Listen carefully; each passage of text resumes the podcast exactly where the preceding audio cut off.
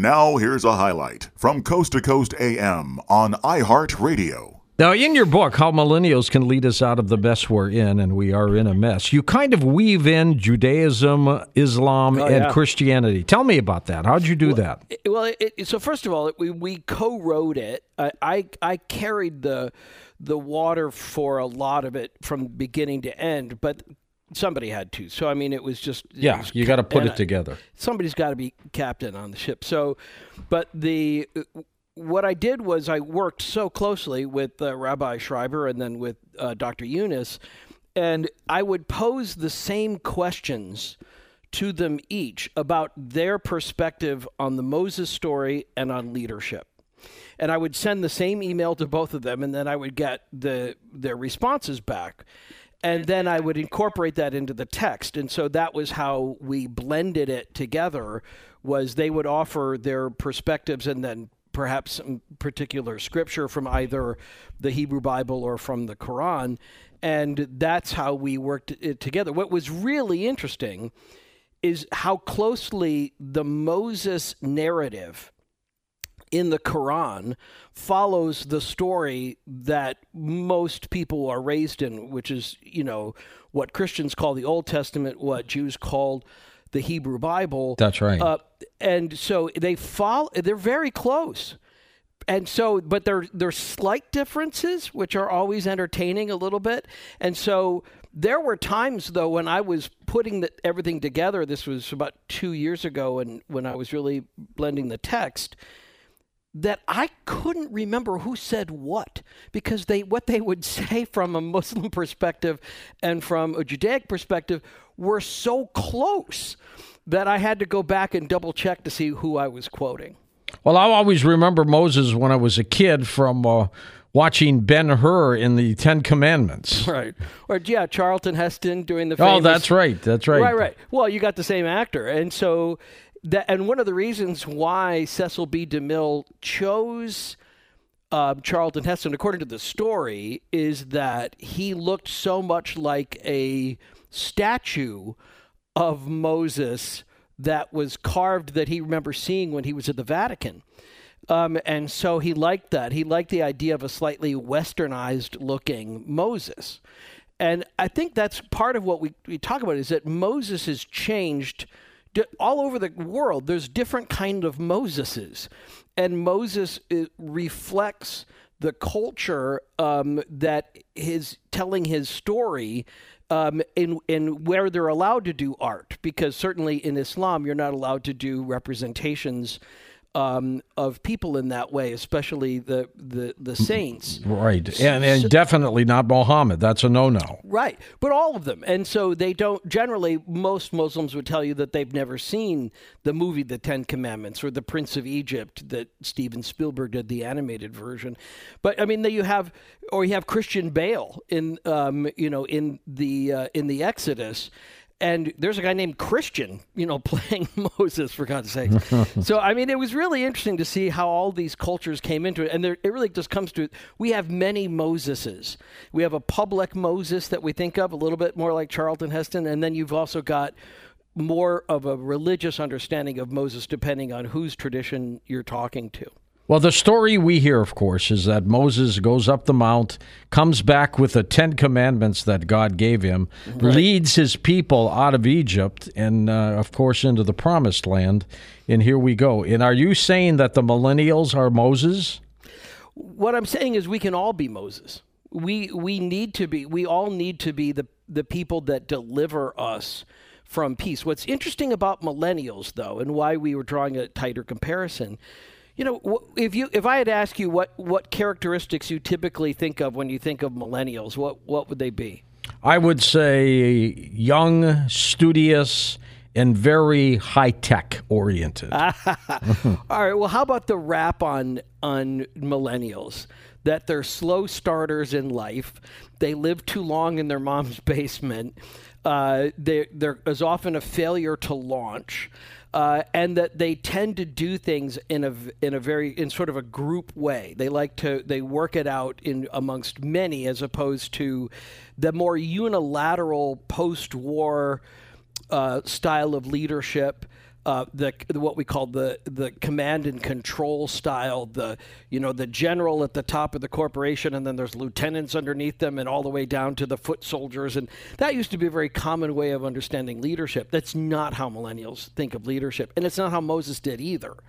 And so Moses was actually kind of a late bloomer. Um, you know, he he was very privileged. Uh, he lived in a palace he was not anxious really to get out of that for a very long time. He had a, he had a good gig he, going. He, he kind of liked it, didn't he? Who wouldn't, right? I mean, and so the, it takes an incident, it takes him to be sort of pushed over the edge. Um, and here's an interesting difference between the Quran and the Bible as we know it. In the uh, in the in the Bible, the story of Moses sort of begins when he um, confronts the cruel overseer. That's generally how it's referred to, right? This guy, the slave driver who is whipping a slave who had already tried to do his best and was dying. And Moses snaps. And in the Bible, he kind of looks to the left, looks to the right, and then he attacks the guy, kills him, and drags the overseer out into the sand and buries him. Jeez in the Quran, uh, they're a little more generous with that, and they say that it's accidental. they say so. We're pretty clear that Moses really it's manslaughter if it's not murder one, right? I mean, it's it was something, but in the, the Quran, the difference is is that it's a little more understanding, maybe that Moses didn't intend to kill the guy, so they kind of call it right, sort of call it accidental, and those are the types of things as we look at the Moses narrative as he grows um, we, we, we start with a guy, and you have to ask he was a fugitive after that, he was an overprivileged uh, palace dweller. How did he turn into the greatest leader of all time? Uh, and what were the characteristics of him that led him to be considered that way? So I'll ask you, what do you think of as the, the greatest characteristics of a leader? Well, I got to tell you, uh, we're going through some very difficult times right now. And I think the greatest characteristic of a leader is to bring people together. Right. And and I, I don't see that happening right now in this country. I don't see it happening on the planet. And it's probably the one thing that uh, is the most disturbing thing for me. Uh, we've got too much division, too much bitterness, too much hate. Uh, you you can't talk to somebody anymore, Ian, in a normal conversation without one of the other getting upset, and and it's gone right now. Well, I, I hope that's not true for all time. So let's just say right now things are a little tense. But I want to, I will, I'll uphold you on something that I think you deserve credit for, that I don't think the listeners may know enough about. That as the leader of this show, um, you do something which is actually very Moses like, which I would list as being an, an, essential quality for a great leader, is that you do not hold the reins so tightly over the rest of us who do this show when you're not in that seat. You don't micromanage. You let other people be who they are within reason. And you have always, I believe, um, and I'm, I'm, assuming this goes back to your news director days and other positions of authority. You seem, just like this show tonight would indicate, happily invested in the success of your colleagues, and it's not just about you. Well said. I would stand by well that. I would swear on a stack of, and that's that was actually what Moses did from the very earliest times when he be, when he was being prepared for this leadership to take to, to bring the children of Israel out from underneath the the jackboot of the Pharaoh is he was chosen because of his humility. The Quran and the Bible both agree on this that it was the it was an act of tenderness of rescuing a baby lamb or a baby goat depending on which narrative you're looking at and in rescuing that small creature, God saw that and said, That's my leader. That's the guy who can disarm Pharaoh. And that's how it started. Now, the generation uh, Y, that is what the millennials are, right? Yeah, I mean, Generation Y was a, a, kind of a term that got tossed around for a while because it came after Generation X, but that was before it got better defined because of the fact that millennials really, we could see that they came of age in the new millennium. And that was the 9-11 was hugely impactful. Mm-hmm. um, and that was different than just something generic as generation y. Generation y was kind of a, a placeholder name until something better came and along. the generation before the millennials so are they in charge or are they running the show or did we go straight from baby boomers to millennials yeah. what happened to them well i mean you look at like i mean so yes i mean there are people that fall under the gen x age group and they they are leaders my daughters, a, my daughters are in that group. I'm right. sure.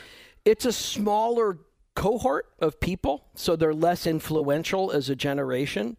Um, and there was, and I'm say this without smiling, but there there was some the bitterness within the Gen X. They were a little disaffected. They were the first latchkey generation. It was it was older baby boomers who were going through self actualization in the 60s and the early 70s that created the latchkey kid movement where they're like uh, mom's got pottery class i'm going to be you know working and then uh, t- tonight we're going out dancing we put a frozen dinner for you in the oven. Here's your key. Let yourself in after school. You can watch as many cartoons as you want. and and as much as those are broad strokes, that's kind of how the uh, you know Gen X got shaped a little bit. And that's a little bit more. It became kind of the the era of grunge rock, and it became a, a little bit counterculture, but in a different way. And it's not that they don't have their importance. I think Kamala Harris would fall under that uh, category. I think she's just Gen X. Mm-hmm. Um, but m- mostly, yeah, just by sheer size, it pretty much skips from baby boomers uh, to millennials, and once more, Gen Xers are kind of screwed again because they're all they were left holding the bag on the whole. Uh, it's right. It's going to happen. Mortgage again. crisis, and they're going to be. You know, I feel bad for Gen Xers in a lot of ways because they always seem to get caught in the squeeze a little bit. Well, what are we as a group leaving to the millennials to carry the torch for? I mean, what well, what are we going to give them? We've got COVID nineteen right yeah. now, which has been devastating. I mean, right. th- they don't have much of a start here. Right, well put. And so this again is the reason why we kind of need to let them solve that problem for themselves. And I think this is why per, this isn't in the book, but this is my personal feeling that the RNC and the DNC should put a lot more money into raising up that next generation of leaders and discourage the septuagenarians from from trying to control things and make things just the way they want them before they die. And I think this is I, I understand that impulse. In fact, that is also in the Bible. Ecclesiastes warns against that.